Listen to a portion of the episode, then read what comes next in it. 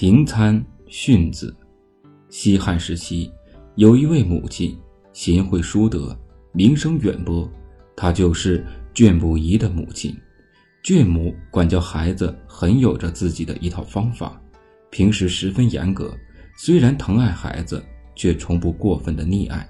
在她的悉心管教之下，卷不疑长大成人之后，果然不负厚望，后来官拜京兆尹。这便是掌管京师行政事务的官员。任京兆尹后，卷不疑处理政务之时，总是能够秉公办事。他还十分关心民生疾苦，很能够体恤民情。虽然儿子当了大官，但卷母从未忘记自己做母亲的责任。他仍时不时地叮嘱卷不疑，要做官必须要清正廉洁。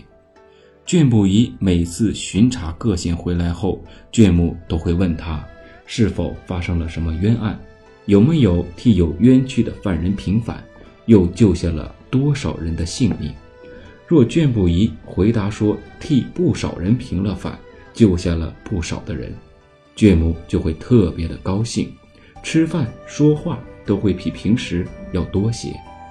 若卷不疑回答说没有冤狱得反，卷母表现的就有一些不是特别高兴，话也不多，饭也不吃，所以卷不以做官时执法严厉却不残忍，深受百姓的爱戴。